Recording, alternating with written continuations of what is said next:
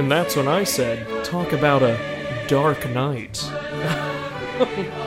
I know, I know, it's overdone, but it just feels so good. Where, where are you guys going? Well, at least I got a gift this year. A mixtape of Heath Ledger's breathing? Isolated from the vlog scenes? This is incredible. I'm so happy I could... Oh no. That's the emergency podcast siren. The emergency podcast beacon is now active. Alert. The emergency podcast beacon is now active. I know what I've got to do. I've got to go see Cats.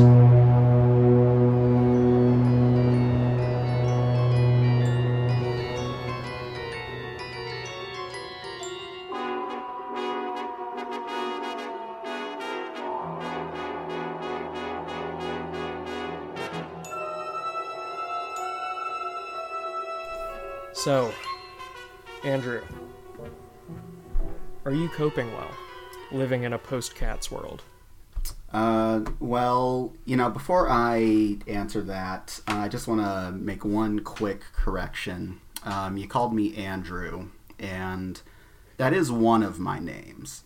You know, when I'm out in the normie world, you know, day-to-day, that's what I am referred to as, but, uh... as you well know, we posters, we have three names. And we're among posters here. So I would appreciate it if you would call me by my true name, which is the Right Honorable Cumperdink. So, um, the Right Honorable Cumperdink, um, what is your power? Every cat has a power.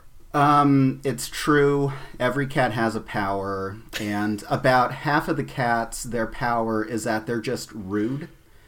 They are just impolite to other people around them, and I fall into that cat camp. I'm I'm one of the rude cats. I, you know, I'm always walking along desks and tables, knocking over candlesticks and pencil cups, things of that nature.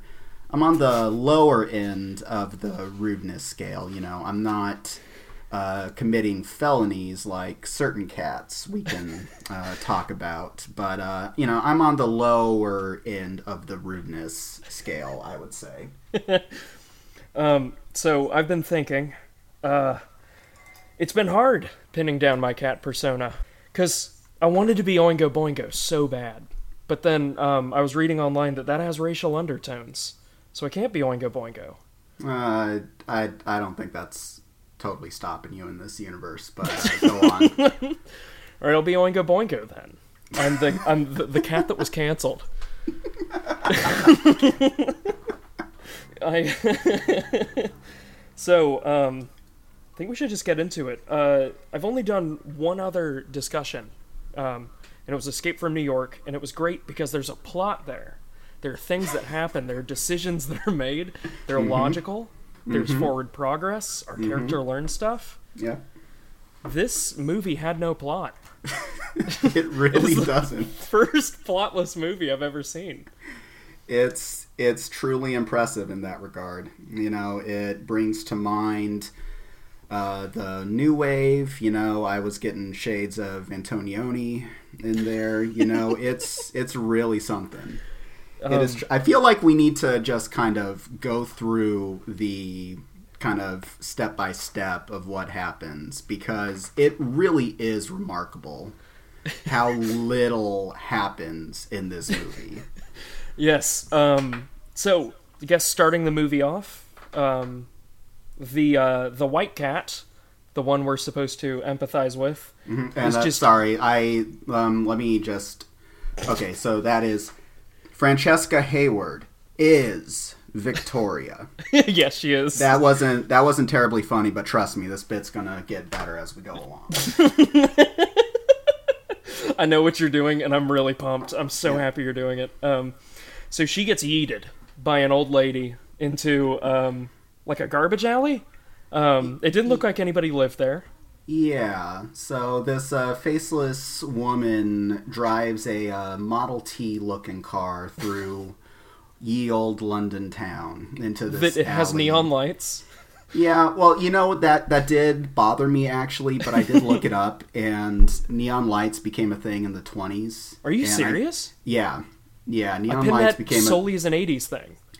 No, no, it, it it was invented and started being used in, you know, public spaces in, like, the twenties and thirties. That actually is plausible. There's lots of problems with the world building in Cats, but that's not one of them, I don't think. So... she gets yeeted into this alley, and there's, um, I think this is a good transition into the most predominant thing in the movie. Um, there's a lot of sexual tension. Yes, yes. Um, this is... She, she emerges from the bag. She's undressed, in a way. And every cat wants a piece of it. Yes, um. including... including in this gang of cats that uh, frees her from the bag and uh, begins to inspect her. We've got Robbie Fairchild is Munkustrap. Munkustrap. And, and Laurie Davidson is Mister Mistoffelees. Sorry, continue. I'm so sorry. It's called Munkustrap. Munkustrap. I've been thinking about starting to wear those shoes. I think they look nice. Coach won't let me out on the football field without my Munkustrap strap on. So, um, I don't know, they kind of dance at each other a lot through this mm-hmm. part. Um, I was in a daze. I, I was confused. I felt hurt. So it's one of the funniest things because um, they did very little practical set design on this. There's a couple, like, boards that are comically oversized because, you know, cats are small. Yep. But almost the entire alley is C G I. Correct. And they yep. didn't bother matching that up with the camera at all. Um, no, they didn't. So during this, everybody's aggressively dancing at her, and um, we'll go into all the cats that dance at her, but um, they're slipping and sliding all over the cobblestone streets.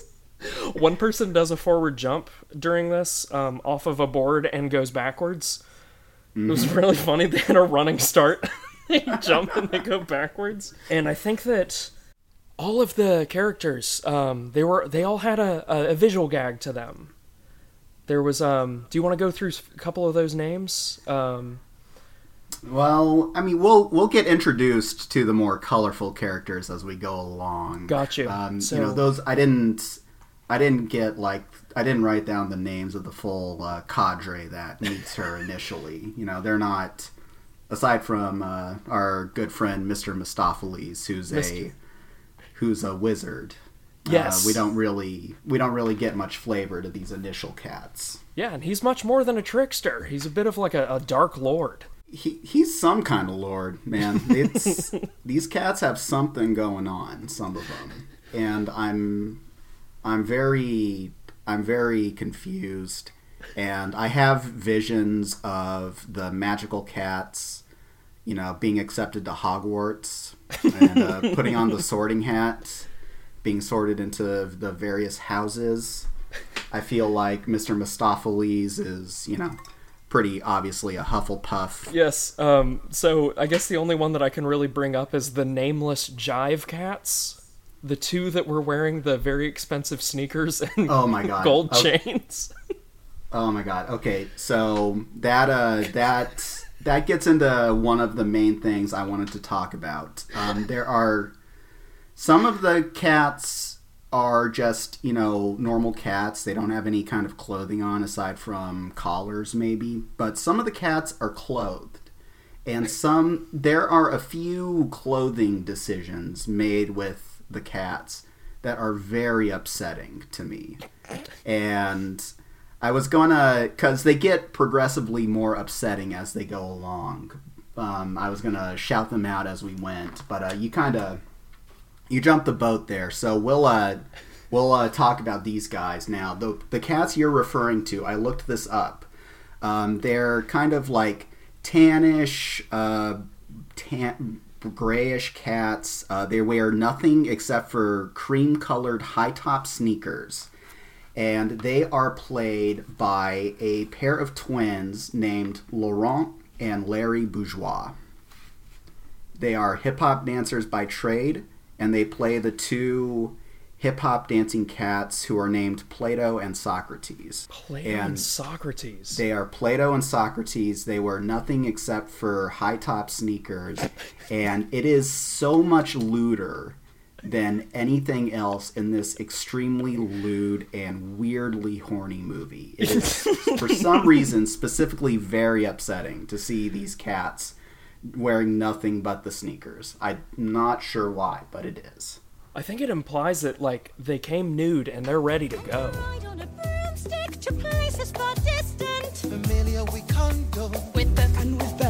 Were you Whittington's friend? The Pied Piper's assistant. Have you been an alumnus of heaven or hell? So, this next part, I was... Uh, uh, the beginning of the movie is boring, I think. Um, it's upsetting because it's a C G I nightmare. There's, like, very little to redeem in um, the, the, the beginning of the movie, but um, I just kind of wanted to jump over it because, you know, like, we, we get introduced to a few of those cats, but yeah. um, we're immediately... Um, after like the first two major musical numbers, introduced to the second fattest cat. Yes. So um, after this initial, you know, scene setting, um, the next like hour and fifteen minutes of the movie consists of being introduced to various cats.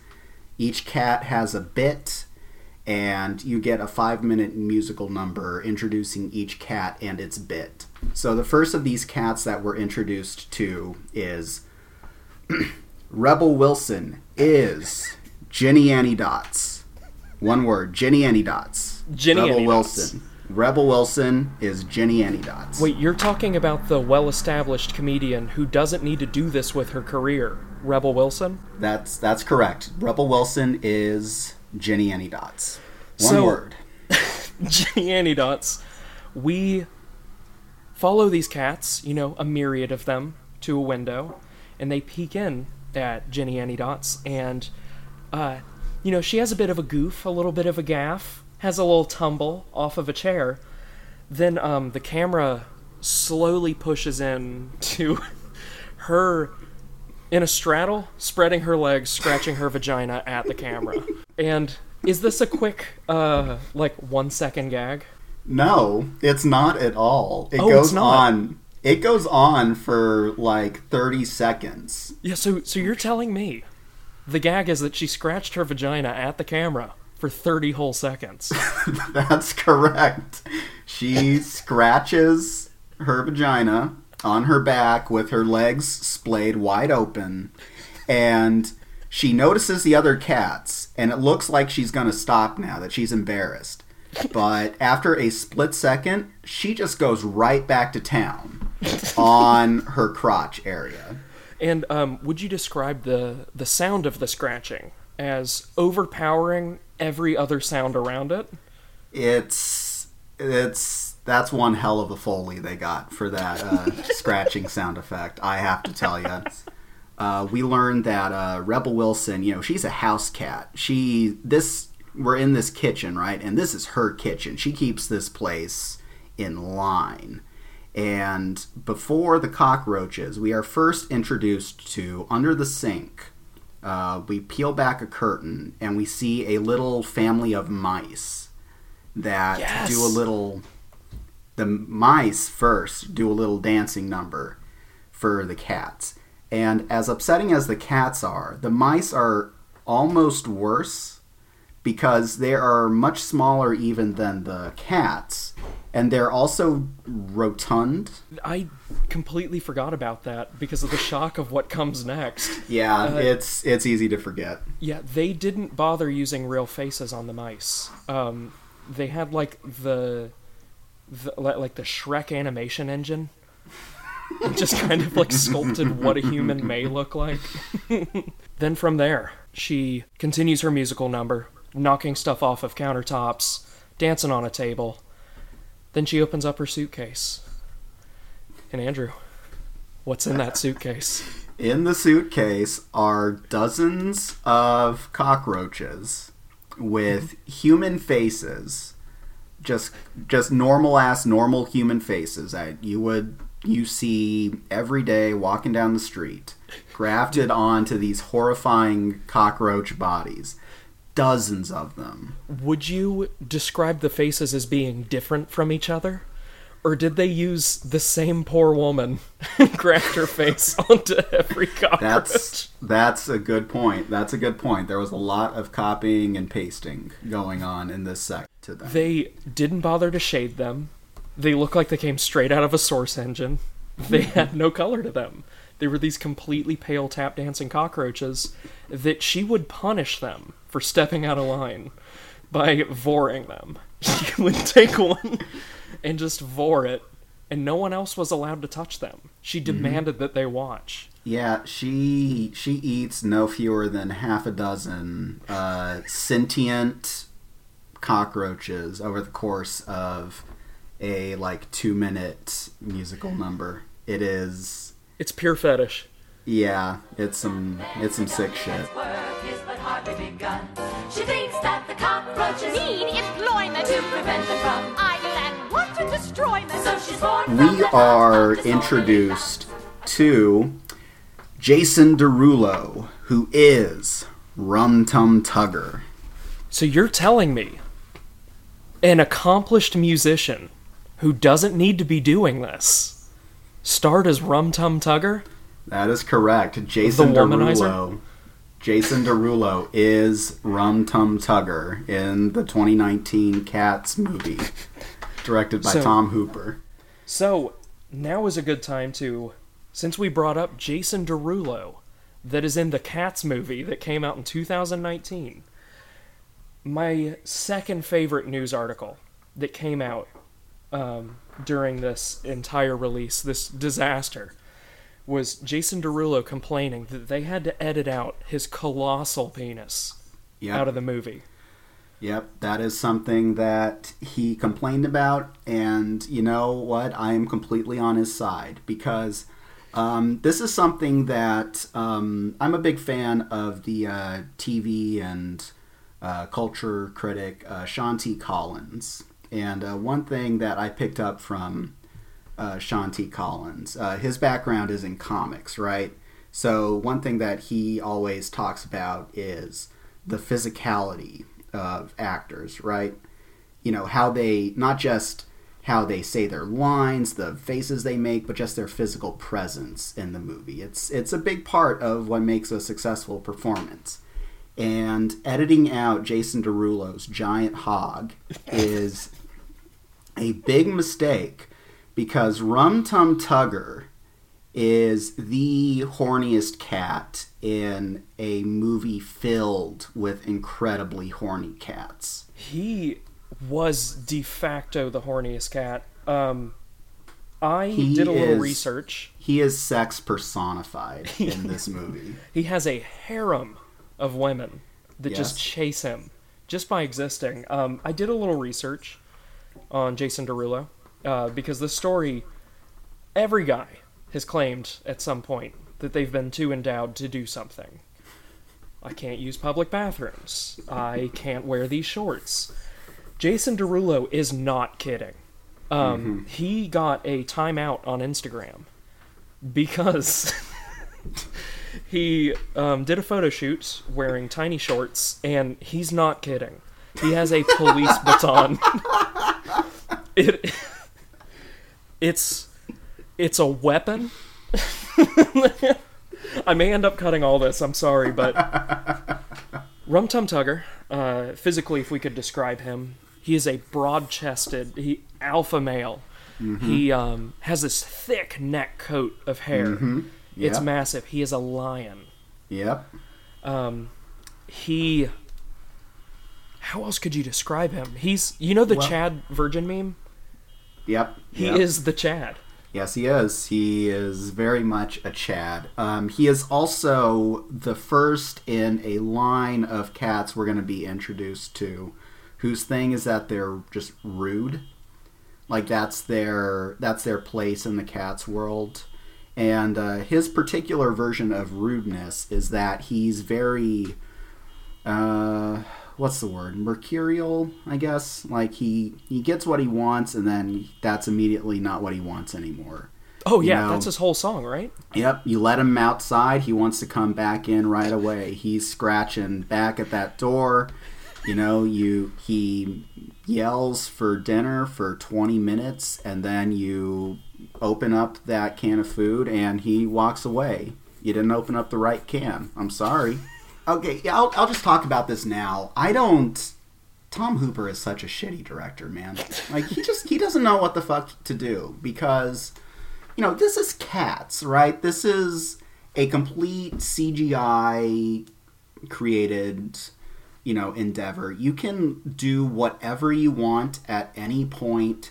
You can make these people do anything you set your mind to. And you can do anything you want with how you frame the shots, how you edit things. It's it's all make-believe. It's in the computer. Go nuts. And everything he does is weird shaky cam bullshit, lots of cuts, lots of weird lingering shots on people who are outside of the action that don't need to be there. It is it is truly bizarre, and I forget if it's in this sequence or the next one, but there's a couple of points where they cut to Rebel Wilson just kind of standing next to a trash can, and they'll just, yes. she's like mugging, and they just hold it on her for like four or five seconds, and it's like, no, why do you need to do that? Jason Derulo is right over there. He's dancing. He can dance. He's sexing it up. Yeah, just show him, show him dancing, dude. Show him, nom, show him nibbling on those toes. Come on. Which, Come on, that's what we're here for. Which, thank you so much. I would, I would have raged had I forgotten this. Mm-hmm. This movie's overtly horny. We yep. know that from the beginning. Mm-hmm. Um, there's vor. There's sack play. Uh, there's there's um, uh, force feeding. This is the most horny part of the movie. Is Victoria, the the white cat, our protagonist, the one that we're mm-hmm. supposed to empathize with, mm-hmm. tries to jam her toe in his mouth. She raises it up and she presents it, and it's a human foot. Mm-hmm. Tom, yep. Tom Hooper knew what he was doing. I can't fucking believe it. I'm sorry. So, yeah. It was this part of the movie. There was a lady who was behind me. I, I went to one of those nice theaters. You know, the ones you pay an extra two dollars to get a reserve seat? Mm-hmm. There's a lady next to me who started crying during this, the two parts from now. Um, but the lady behind me, as she was about to stick her toe in Jason Derulo's mouth, I audibly went, "No!" And she went, "Shh!" She was right to do that, dude. Come on. It's I not that like, kind of screaming. Screaming. Yeah, I was like, "No!" It was, I was resigned. I was in for the ride. We would, we would be remiss if we didn't point out that this part ends in a milk bar, and there's lots of cats lapping up milk. Oh, yes. And um, you would perhaps not be surprised to learn that there's some uh, double entendre going on with the uh, cats lapping up milk. That's that's all I wanted to say about that. Oh, please, yes. Sorry, please continue. There. In a flat, then I'd rather have a house. If you set me on a mouse, then I only want a rat. If you set me on a rat, then I'd rather chase a mouse.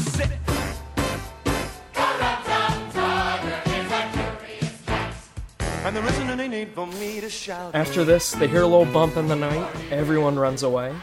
Then we're introduced to our next cats. The fattest cat of all. Ladies and gentlemen, James Corden is Bustopher Jones. James Wait, James Corden. Corden? The James multimillionaire Corden. With his own late-night talk show. Tremendously successful that doesn't need to be doing this movie. Yep, he has a late-night talk show at that had a bit that was so successful it spawned a completely entire other show, and he is Bustopher Jones. And you know what? I'm I'm just gonna say it. Bustopher Jones deserves better. I do not like this man. We love a fat cat. Bustopher Jones is the working-class hero of Cats, in my humble opinion. Um, he's nice. He invited everyone into his home. He offered them food. The man didn't do any brand name food. He went through the trash. He offered it to everyone. Very little to his personality. The man loved eating. The man knew he was fat and he was proud of it. But he also was deeply ashamed of it. Because during the musical number, where they're passing out trash, that's uh, it's almost like a Beauty and the Beast type of segment. They're mm-hmm. spinning around with their plates. Um, he gets on a, uh, like a seesaw. Yep. And there's a two and a half minute joke about how fat he is and how sensitive he is and how he's about to cry because everyone reminded him how fat he was after he sang about it for five straight minutes. Yeah, this was, te- this was terrible. This was the, this was the second most irritating James Corden bit with me, for me in the movie. Because they, they really do just just stop the movie for like two whole minutes for James Corden to completely break all sense of momentum, break up the musical number, and it's like a solid minute of him just just doing his stand-up routine shtick, you know, just being very snippy, like, all right, well, we knew that wasn't going to work, doesn't it? You know, I'm I'm sensitive about my weight. You don't have to, you don't have to remind me about that. Da, da, da, da, da. You know, just it goes bad. on. It goes on for so long. It's it's unbearable. It and it's the kind of thing that is only there because. That's that's what James Corden is. He's a stand-up comedian, right? He's a late-night host. Like, that's his normal that's his normal shtick. You know, he's yes. not... They're bending the the Cats universe to to accommodate him, and I didn't appreciate it. This this is the point of the movie where uh, we start seeing some consequences. There's been no consequences up to this. Um, he is tempted by a cat that we're about to reveal... But he's offered the biggest garbage pile that you could ever imagine. Couldn't get his filthy little piggy hands on. He jumps into it and is tricked by none other than Macavity. Ladies and gentlemen, Idris Elba is Macavity. Idris Elba. The man who has been flirted to be the new James Bond. Yep, Stringer Jesus. Bell himself. Christ. He is uh. Macavity. So... My favorite news article that came from this entire uh, movie premiere is Idris Elba recounting exactly what they had to go through, because I think the actors all knew right away that this was a shit show. They had to have been way over budget. I imagine buying musical rights to this was millions. Um, Idris Elba said that he made it seem like he wasn't a believer in cats. Um, so Tom Hooper, quickly losing control of the room, forced all of them to get into their cat outfits and behave like them, rub up on each other, meow at each other, hiss at each other for seven to ten minutes before every shoot.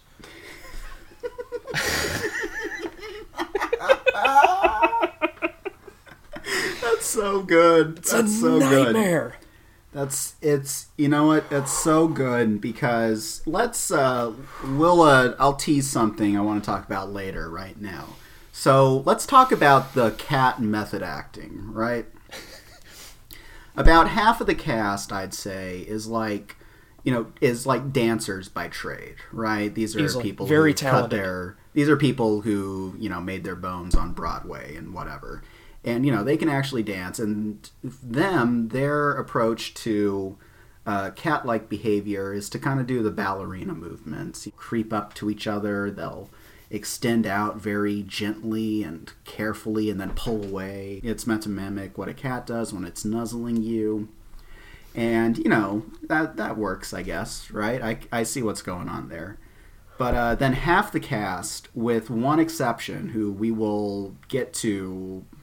at some point. God, I can't wait. All of them, except for one person, the like, you know, the like Hollywood actors, their approach to it is to just completely forget what the fuck they're supposed to be doing here. So they'll just, you know, walk around, say their lines, do whatever, and then just like every thirty seconds or so, they'll remember like, oh yeah, I'm a cat, aren't I? And they'll move one hand up above one side of their head like they're batting their ear. And that's their approach to the cat method acting. Which, like I said, one important exception who we will get to God, in due time. I can't wait. So after this, uh, we meet Macavity, who has uh, catnip poofed James Corden and Rebel Wilson. Yep. To a barge. Jennyanydots, Jennyanydots, and Bustopher Jones. In the whole of Saint James, is the smartest of names, is the name of this rabble of cats. And we're all of us proud to be nodded or bowed to by Bustopher Jones in white spats. My favorite gimmick in all of Cats, it was the, the ugly cat who used to be hot.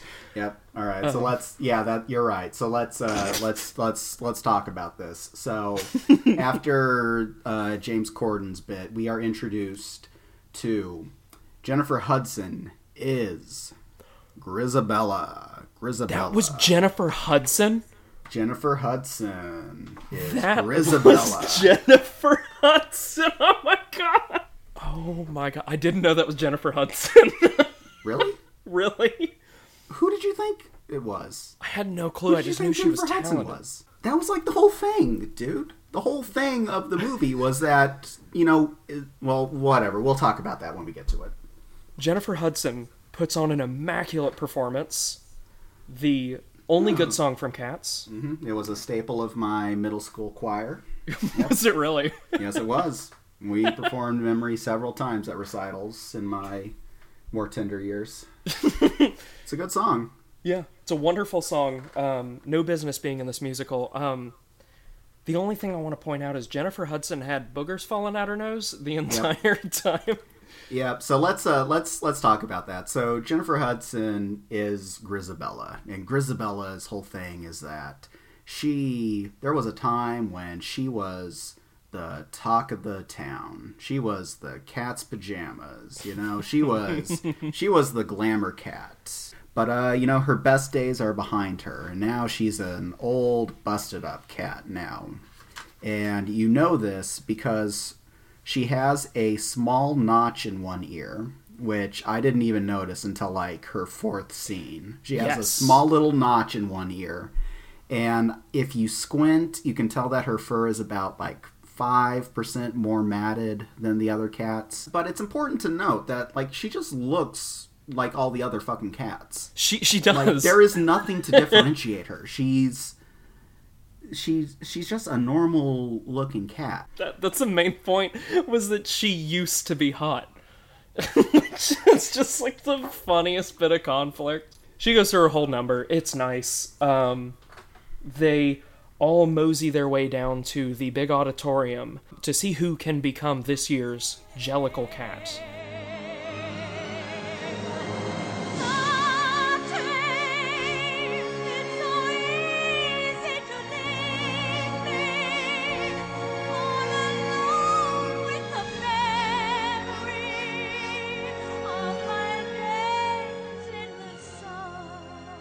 So at at this point, all the Jellicle cats are making their way to the Egyptian theater where they're going to have the Jellicle ball, and they're going to choose one cat who is the Jellicle choice to get a new life. And all the cats start making their way over there, except our uh, heroine, Victoria, is led astray by...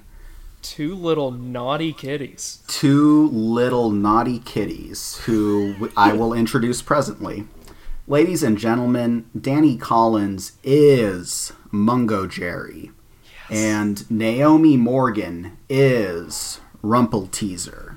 Yes. These are a pair of calico cats, and they are also rude cats. Oh, they're except, they're nasty little cats. Yes, except where uh, Jason Derulo's Rum Tum Tugger, his whole thing was that he was fickle. Um, Mungojerrie and Rumpleteazer are petty criminals. This gets into uh, my grand theory that this was a fetish movie, because they go into a like an incredibly wealthy person's house, mm-hmm. like multiple crystal chandeliers hanging in yep. their house, and uh, they panty raid her. They hold up her big bloomers and they're loving it. They wrap her fine earrings and watches around her, and they're loving it. Um, they utterly destroy this rich woman's house. They put, they drape Victoria in the panties like a robe. You know, she's got, she's got a watch around her neck like a collar. She's got bracelets all slung around her. She's got rings like bracelets around each arm. You know, they are going to town here. It, it's actually a good key plot point because something happens. She has a pearl necklace draped across her. Another, yeah, yeah, an, an, another data point in my and go on. Old, old Harry's old theory um, mm-hmm. gets caught on the bed, and um, the vase shatters. They accidentally knock a vase, and this thing is rocking for minutes. Uh, they keep cutting back to the vase rocking just a bit more, ignoring just all physics, and it shatters, and a dog is alerted, and they both run. And they don't care about Victoria. This no, is her coming-of-age moment. Because the people she thought that she could trust, she couldn't trust at all. Except, we're introduced to our hero. The real hero of the movie. Magical Mister Mistoffelees. That's right. Magical Mister Mistoffelees. You know, he's been hanging around in the background up to this point. He's been in the, you know, big group shots of all the cats prancing about. But, uh... Mister Mistoffelees, he comes to Victoria's rescue in this important moment. Um, they are able to free her. She's been uh, wrapped up in all her ill-gotten goods. He frees her from that, and they manage to slam the door to the bedroom shut just before the dog barges in. Just in them. Time. Nick of time.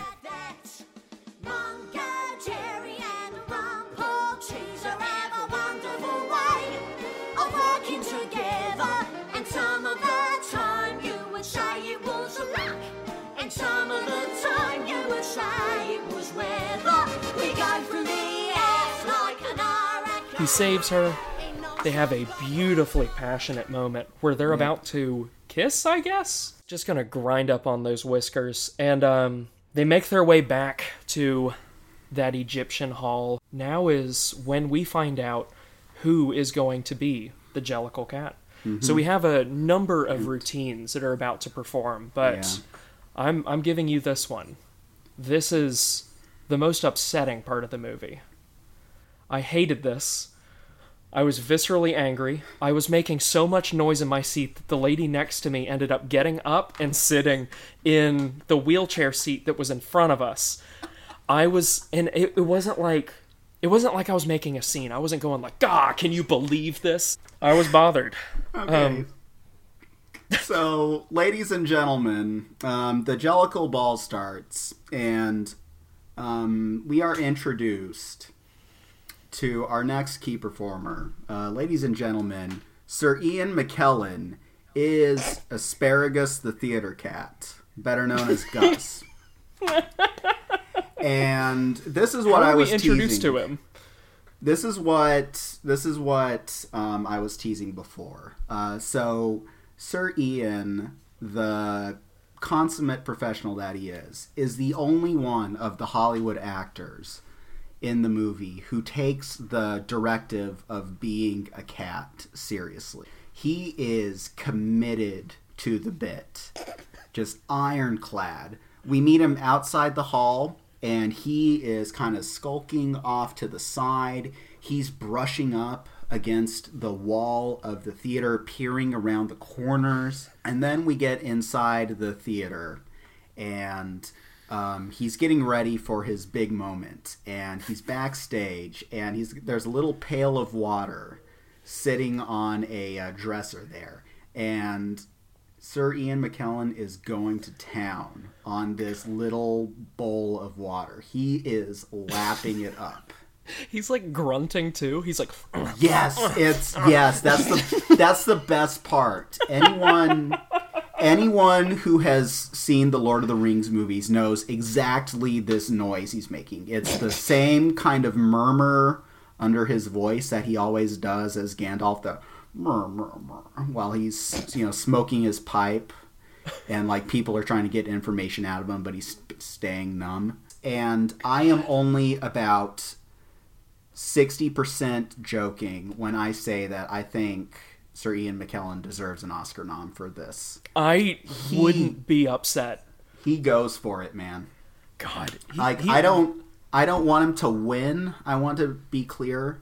You know, I, I think that honor has to go to, uh, personally for myself, I'm rooting for Sterling K. Brown in Waves, and I'm going to be very upset when he doesn't get it. Hell yeah. But, um, but man, Sir Ian McKellen, he, he gives it his all. He leaves it all on the mat. He gives one hundred ten percent. He is a cat.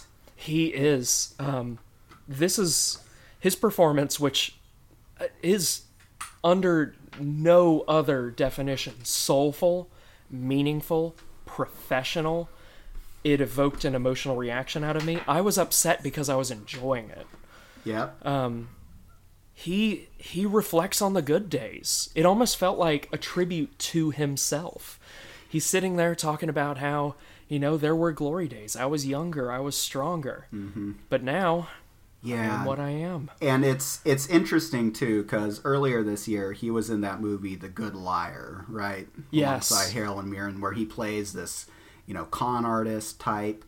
And that mo- that is a movie that very much plays off of, um, you know, him playing against type. Like, oh, here's here's Gandalf the White, and he's trying to trick this poor woman out of her inheritance, you know, and he's making all the Gandalf murmurs and stuff while mm-hmm. he's, you know, uh, fucking murdering dudes. But this movie plays off of that just as much. It, it yes. relies exactly as much on that disconnect in your head from, wait a second, I've, I've seen this before. I know who this is. Oh, yeah. He's done that it's... song and dance, and yep. he makes his way through. It's soulful, but it needs a little something. And I, I'll I'll just say also real quick that it's in sharp contrast to uh, Judi Dench, who's yes. the other kind of veteran, you know, British actor in the movie. Who Dame Judi Dench. Dame Judi Dench, who Jesus. is, by the way, Old Deuteronomy. Yes, uh, she she just totally phones it in, and oh yeah, God she, bless she doesn't her give a shit. It. She doesn't give a shit, and God bless her for it. She, she took the role because it was mm-hmm. pitched to her as like, you get to lay down on a couch for most of this movie. Yeah, you lay down on a couch, you walk around a little bit, you stare straight into the camera. And all we ask is that every once in a while you remember to um, wave your hand above your head like you're batting Ganeer. That's yeah. all you got to do, and this paycheck is yours. Oh, and she, God, she secured that bag. Yeah. Magical Mister Mistoffelees does a little maneuver, conjures lightning out of nowhere, and it finishes off Sir Ian McKellen's performance. I have played in my time every possible part, and I used to know seventy speeches by heart. Which, at this point of the movie, I was like, alright, let's wrap this up. It's been the same song and dance over and over again until... Yeah, this is no less than, what, the fifth, sixth cat that we've been introduced to? And yes. We're you still know, that, introducing characters forty-five yes. minutes into the movie. Yeah, it, it very much bears repeating that nothing is happening. We are just introducing these various cats. And most of them and most of them have like one of three shticks that they do. And it's just learning which cats do which shticks. The next person, oh shit, I don't have it written down on my notes. I so I don't know who the this actor is. I apologize. But next we are introduced to Skimbleshanks, the train cat. Yes, I thought that came afterwards. My bad. No, no, Skimbleshanks comes first. So Skimbleshanks is wearing red overalls and nothing else. Yes, he's just got that, and he's, he's got a got, powerful, powerful yep. mustache. He's got a powerful mustache. He's wearing red overalls with nothing underneath. He's looking like a Disney character. He's got a train conductor's hat on. And he's the train cat. He he keeps the train running tip-top. He keeps the trains running. Skimbleshanks got, kept the trains running on time. You gotta give him that. You know, you can hate the Cats all you want, yeah, but Skimbleshanks kept the trains running. You can't argue with results. So, oh uh, God. This next scene is so funny because, uh, so he is an incredibly talented tap dancer. Yes. He's great. Yes. Um, I have never seen someone fuck up audio engineering this bad, yep, because he starts tap dancing on a board. It sounds uh-huh. like he's dancing on wood because they literally mic'd it because he's tap dancing on a box. Yep. It's amazing. It sounds great. But then they get out of this, um, this auditorium and are just on a train track, and they're tap dancing on a rail. Um, it's fading in and out between wood and rail, uh, and it just kind of sounds like a Foley artist drumming, just kind of on whatever they could find in front of them. And um, there's a specific part of the movie where he does a little gag. He does this, like, he's tap dancing on top of it, and he goes beside it, and he tap dances on the wood a bit, and he does this little tink, tink, tink with his toes on the rail to go back down on the wood, and they got him backwards. I didn't even notice that. Oh shit. What I what I did notice throughout this entire scene, though, is um, getting back to something I'd mentioned before, Tom Hooper is a terrible fucking director. He just doesn't know how to get out of his own way. Like, he's got these very talented dancers here, and, you know, like, how long ago was Gene Kelly active? You know, we know how to film this stuff. Just get the camera back, get everything in the frame, and just let them go to town. Let them do what they do best. There's art to it, you know, I don't want to downplay it, but, like, we know how to, people know how to do this, except Tom Hooper. Tom Except Hooper doesn't have the first fucking clue how to film somebody dancing. Twice a second. Twice a second, you'll get just r- these random cuts, these random close-ups of... I'm closer. It's a wide shot again. Yep. We're establishing Here's... that they're on the railroad tracks. Yes. Here's my feet. Here's my face. Here's my feet again. Just back and forth. It is, it is infuriating. And my... it's especially infuriating because there's exactly one scene in the movie where they get this right. Um, when they, like, introduce the Jellicle ball, whatever, you know, mm-hmm. there's that moment where the cats are, like, in a dance circle, and, you know, and each cat goes in and does their own thing. Yes. And they get, they get that right. Like, there's this really nice, long ballet sequence in there that looks really oh, good. It's beautiful. I... I was just captivated by her, but I couldn't get past ah oh, the fetish stuff. Um, I'm so sorry. Uh, my my grand theory is that Tom Hooper is he's a cat play guy.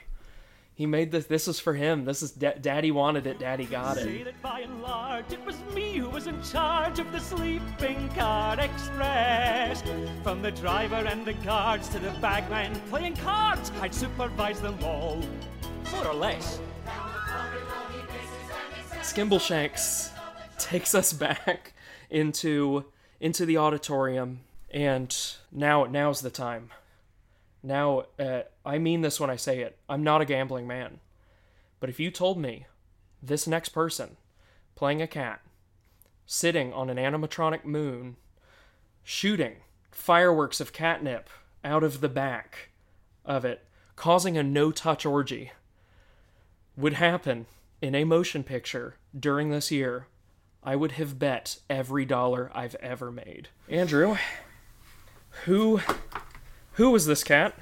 Ladies and gentlemen, let me please introduce you to the the top-billed actor in this movie.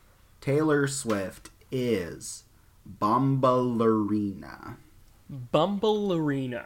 Bombalurina. Bombalurina. Taylor Swift is Bombalurina. The old Bombalurina can't come to the phone anymore. Why? Because she's dead. Because she's dead. Bombalurina rides in on a prop from the movie Hugo and is rocketing catnip onto the crowd. Every single cat gets dusted with bioluminescent catnip. It's hitting them in the face. It's getting in their eyes. It's in their nose. And they are completely crippled by it. Um, mm-hmm. Aided by our two naughty little cats, Mungojerrie and Rumpleteazer. Um, heel turn. Heel turn. You hate to see it. Yeah. They, they, they were in for a bit of fun. A little goof and a gaff. But they ended up aiding a mass drugging. It was a lot to handle. Um, they're being drugged. I think the most upsetting part is, I mean, this is obviously, they're opening up the gates for Macavity. But instead of just kind of being crippled, like most people are in P G and P G thirteen movies, where you kind of hold your stomach, you're groaning, you're rolling, these cats are grinding and moaning.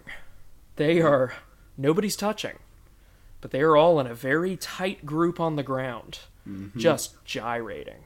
They are going hog wild, man. They they fucking love that catnip. And it's interesting, too, because every, every the way they uh, show it is every individual cat gets a single little flake of catnip that lands somewhere on their face. And it's this just pulsating orange dot on their face. And it's like a... It's like a face hugger in Aliens or something. Like that that lands on them and then they're fucked. They they just go to town. They're right up in each other's grills. They're oh. doing all of the nuzzling. They are, everybody's bumping and grinding. Taylor Swift has opened up the door for Macavity. Mm-hmm. A r- extremely well-designed staircase to heaven uh, opens up. And our boy, with his magical catnip magic, poofs and, on the scene. And this is the single most upsetting clothing decision in the movie. Because up to this point, Idris Elba has been one of the cats who has been wearing clothes. You know, they've had a big coat they've been wearing the whole time. They've got, they had a scarf around their fa- head. They had a, they had a little fedora on. And uh, when Macavity shows up, though, at the Jellicle Ball, in the hopes of getting himself named the Jellicle Choice and getting himself a new life, he is in his birthday suit. He the coat is... is gone. He is just standing there the way God made him. And it is so jarring. Yeah, because they don't it's... show him disrobe. Mm-hmm. He just shows up. It's obscene. Like, it shouldn't be obscene, right? Like, most of the cats are mostly nude most of the time. Mm-hmm. But Idris Elba, he's he's been wearing clothes this whole time. And now he's shed the clothes, and you see him there in his, you know, sleek, dark fur. You know, just very all lines to him. And it is... It's it is something else, man. It's, it's powerful. It's, yep. He coaxes Dame Judi Dench onto stage, and he's demanding, "Make me your Jellicle cat. I'm the only one who can still perform. Look at them; they're incapacitated." But Dame Judi Dench puts her foot down. In a bit of character development, she says, "No, you, you will won't never be, be the Jellicle. you, you will, will never be the Jellicle the choice. Jellicle choice." Literally the first thing that has happened in the movie. It's the, the first thing of consequence. So, Macavity's on the scene, right? He's spirited away all the other contestants in the Jellicle Ball's name. Macavity's the only one left. By default, he must be the Jellicle choice. He but, has to be. But Old Deuteronomy, she says, no, you will never be the Jellicle choice. So, Macavity spirits her away, too. And he's going to make Dame Judi Dench walk the plank. Oh, yeah. And he has a... What was that real cat's name? Do you have it on you? You mean the the, the mean cat? Yeah, the grizzled so meanest the, cat. So this is this is maybe my favorite one. Ladies and gentlemen, the keeper of this barge on the River Thames, Ray Winstone, is Growl what? Tiger. What? Ray Winstone. Ray Winstone. Ray Winstone. I knew I recognized him, and then I looked it up, and holy shit, it's Ray Winstone. Ray Winstone. This motherfucker is in is in Scorsese movies. He's in The Departed. He's in The Departed. He's Mister French. He's Mister French in The Departed. So during this, um, you know, things things aren't looking good for uh, for Dame Judi Dench. They're they're making her walk the plank. Yep. Then um, magical Mister Mistoffelees back at the Egyptian. Mm-hmm. He's he's feeling it. He uh, everybody's mourning the loss of Dame Judi Dench. And everybody's thinking about giving up. Macavity won. He became the Jellicle Cat. But our protagonist believes that he is the dark wizard that we've all grown to know. So he, he does a song and one. dance. He sings his heart out. Mm-hmm. And he, I have to, I do have to say, kind of a bop. Magical it was Mister kind of a bop. It's been stuck in my head for twenty-four hours now. It I honestly, rules. Same here. I, I think I'm going to cut it in here while we're talking about it. Hell yes. The magical Mister Mistoffelees. It is, it's a bop, but it's, a bop. it's it doesn't appear to be enough of a bop because, uh, you know, we go through the whole song and dance. And one time he uh, he points his wand, and Old Deuteronomy, she doesn't appear. That's okay. We believe yeah. in we believe in him. So we go through the another verse and another chorus, and he's got his courage up again, and again points the wand. No Deuteronomy. But then it looks like all hope's lost, and then Victoria. She still believes in him. So she starts up that chorus one more time. That's been going on for like seven minutes. Yeah, and I'm not mad about it. You know, maybe maybe she doesn't believe in Mister Mistoffelees. Maybe she just thinks it's a jam. I agree with her. I'd probably be singing it myself in that situation. She just it's had an earworm. earworm. Yep, it's some Sorry, good guys, shit. I gotta get this out. And, you know, everybody... is into it, their hearts are into it, they, you know, believe that this is going to happen. You know, we're going to bring back Old Deuteronomy. We're going to do the fucking thing. Points it one more time. Nothing. Heartbreak. This Heartbreak. is, in screenwriting, what they call the dark night of the soul. There's fifteen beats that you hit, but there's four important ones. There's a break into two. There's the midpoint. There's the dark night of the soul, and there's a break into three. We are at our low point. But how long does that low point last? About five seconds. and then and then behind everyone, you know, everyone is distraught, and then you hear the lilting tones of Dame Judi Dench. Oh, no, never was there ever a cat so clever as magical, magical Mister Mistoffelees. She's back! Jesus Christ! She's back. You can't she's kill the a, dame. No, she's now... Mis, Mistoffelees is still a shitty wizard. We should point this out. Because he's been trying to apparate her back into... this couch that she was sitting in the whole time. He's, that's what he's been. He's been going to town with his wand on this one specific point, and she ends up like twenty feet behind everyone for some reason. And you know that's that's just dangerous. That's just not good practice. You know, yeah. What if she had been appeared... conjured into a wall? Exactly. You know, but it's it's cool now. It's cool yeah. now. So she's back. Um.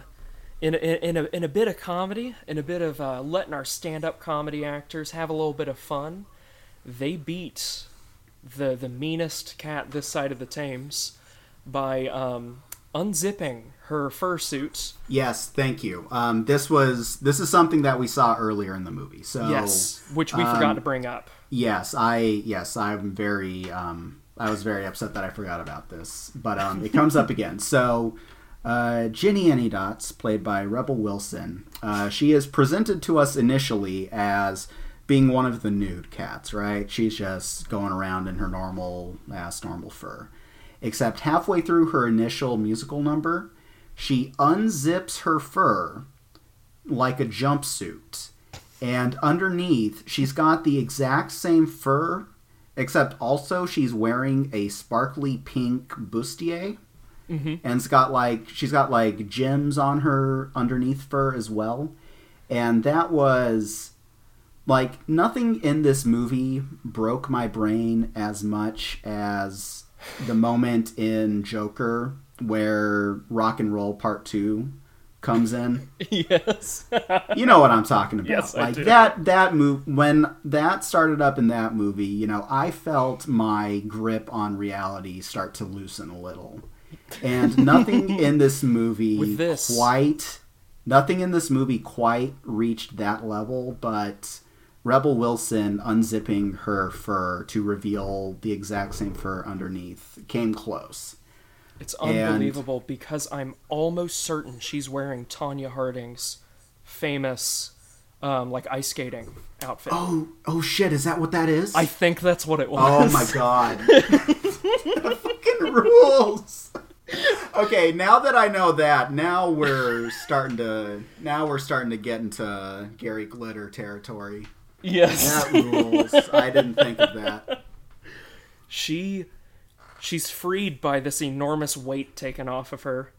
Yeah, Uses... so we're back at the we're back at the climax now. So uh, Rebel yes. Wilson, she unzips the jumpsuit again. That allows her to get free of her bonds. She releases, uh, what the fuck are their names? She releases Bustopher Jones. She releases Asparagus, the theater cat. She releases Skimbleshanks. And now it's four on one against Growl Tiger, the terror of the Thames. Um, and they make that motherfucker walk the plank. They do. Do you remember her great one-liner that she said as she whipped him with a chain? Remind me. I haven't you learned not to mess with a crazy cat lady? Oh, is what she says as she whips him with a chain. Oh my god. Awful. Terrible. Jesus. Get it out of here. Yeah. So we go back.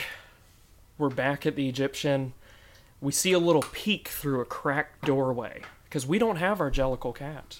No. It's looking like it may be magical Mister Mistoffelees. But we peeked, we peeked through the door. We see Jennifer Hudson.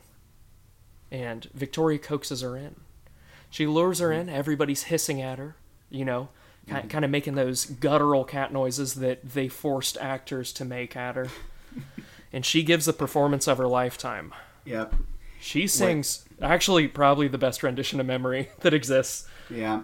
Um, and so there's ooh. there's two things here. Uh, one, um, I don't want to give them too much credit for this. Because, you know, Memory is the good song in this musical, right? And it's a, it's a genuinely affecting ballad.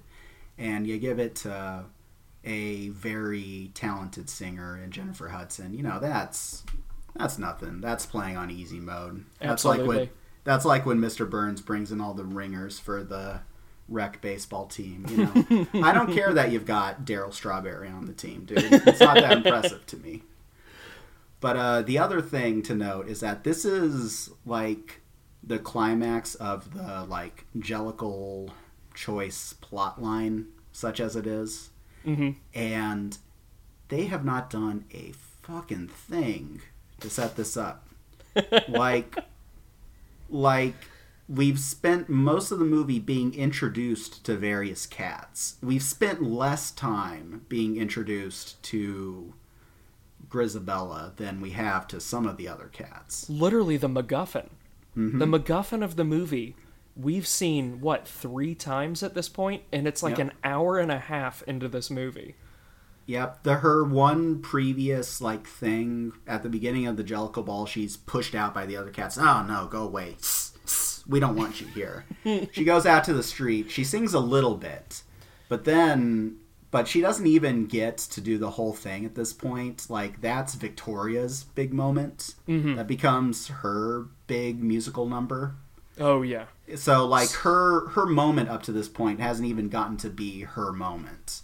Like, she's just kind of there, skulking in the backgrounds, being hissed at yes. up to this point. She gives this performance of her lifetime, and um, it unites everyone. Everyone realizes that, wow, she still is hot, I guess was the motto of this, because the only reason they didn't well, like her is because she was ugly.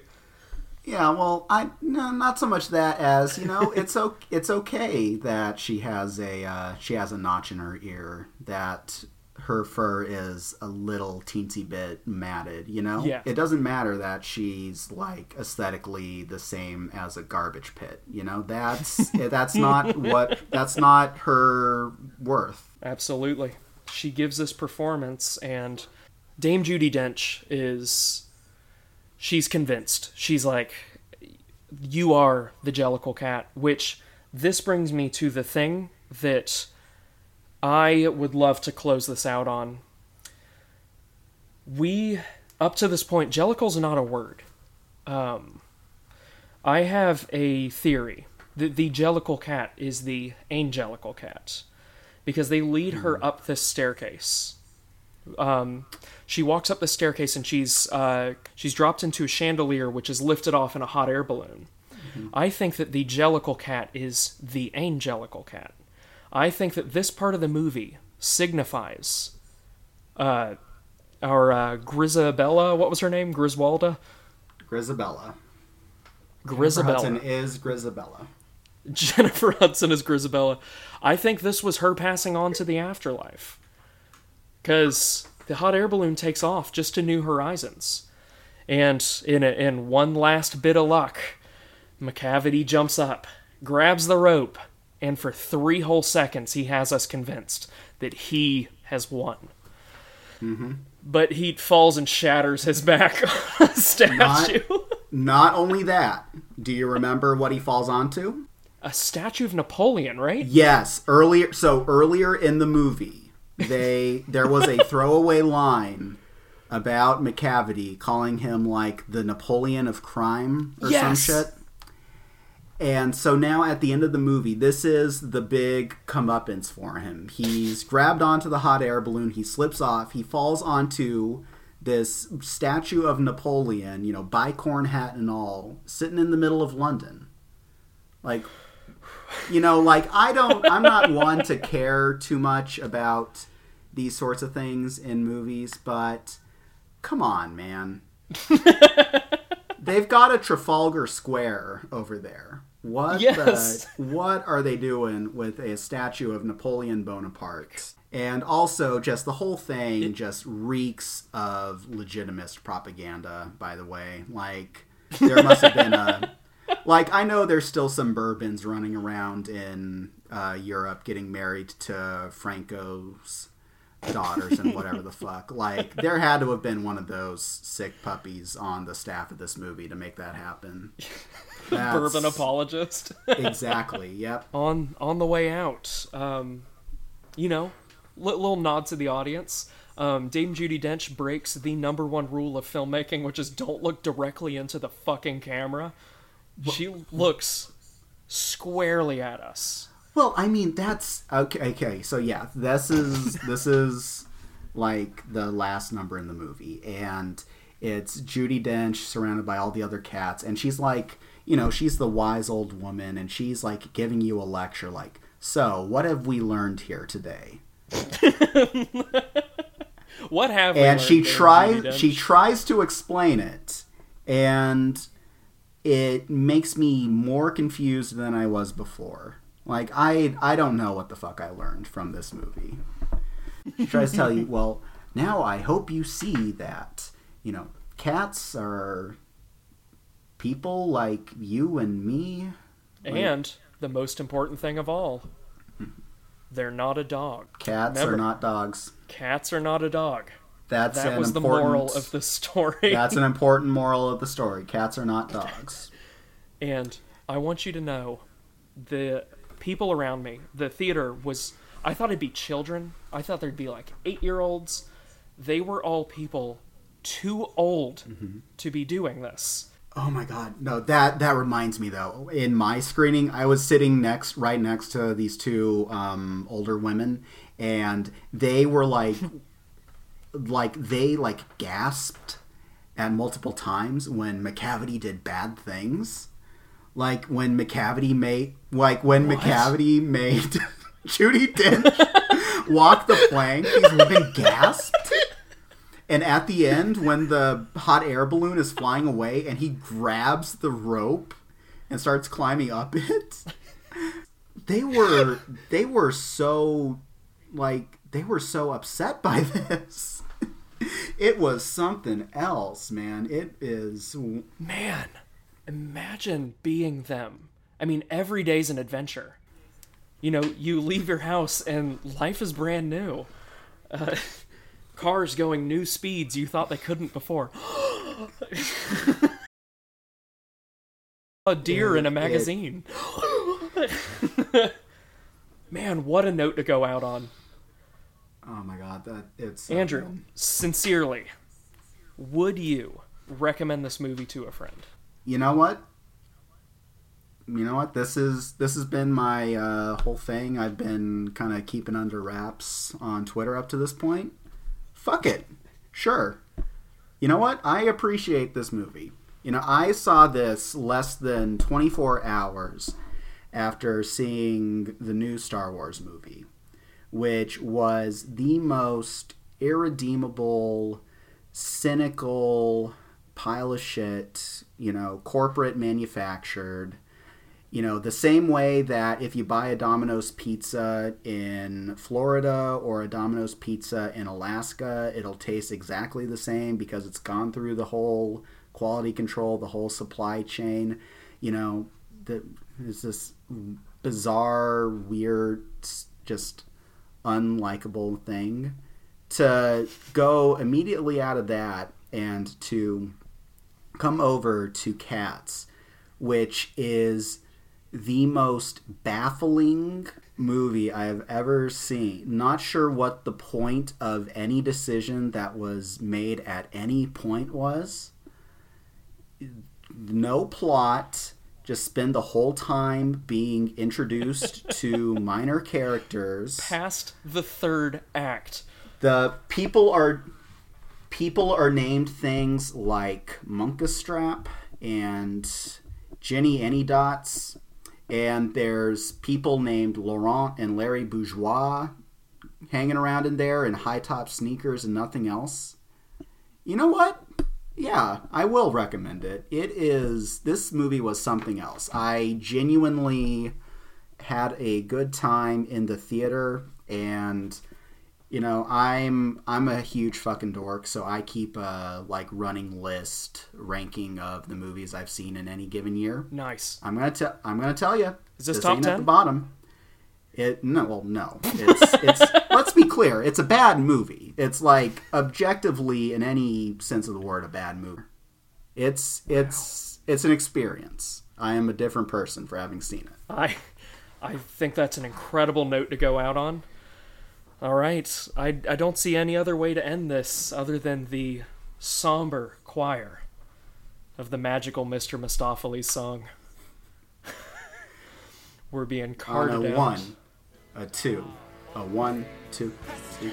Oh, oh no, no, I'm the third ever. The cat's so clever is magical, magical Mister Mistoffelees. Andrew, thank you so much for coming on. I'm, I'm letting the song carry us out. Thank you so much. Pleasure. take, take care. His manner is vague and aloof. And you would think there was nobody shy of. But his voice can be heard on the roof while he was curled up by the fire. And it's sometimes been heard by the fire while he was about on the roof.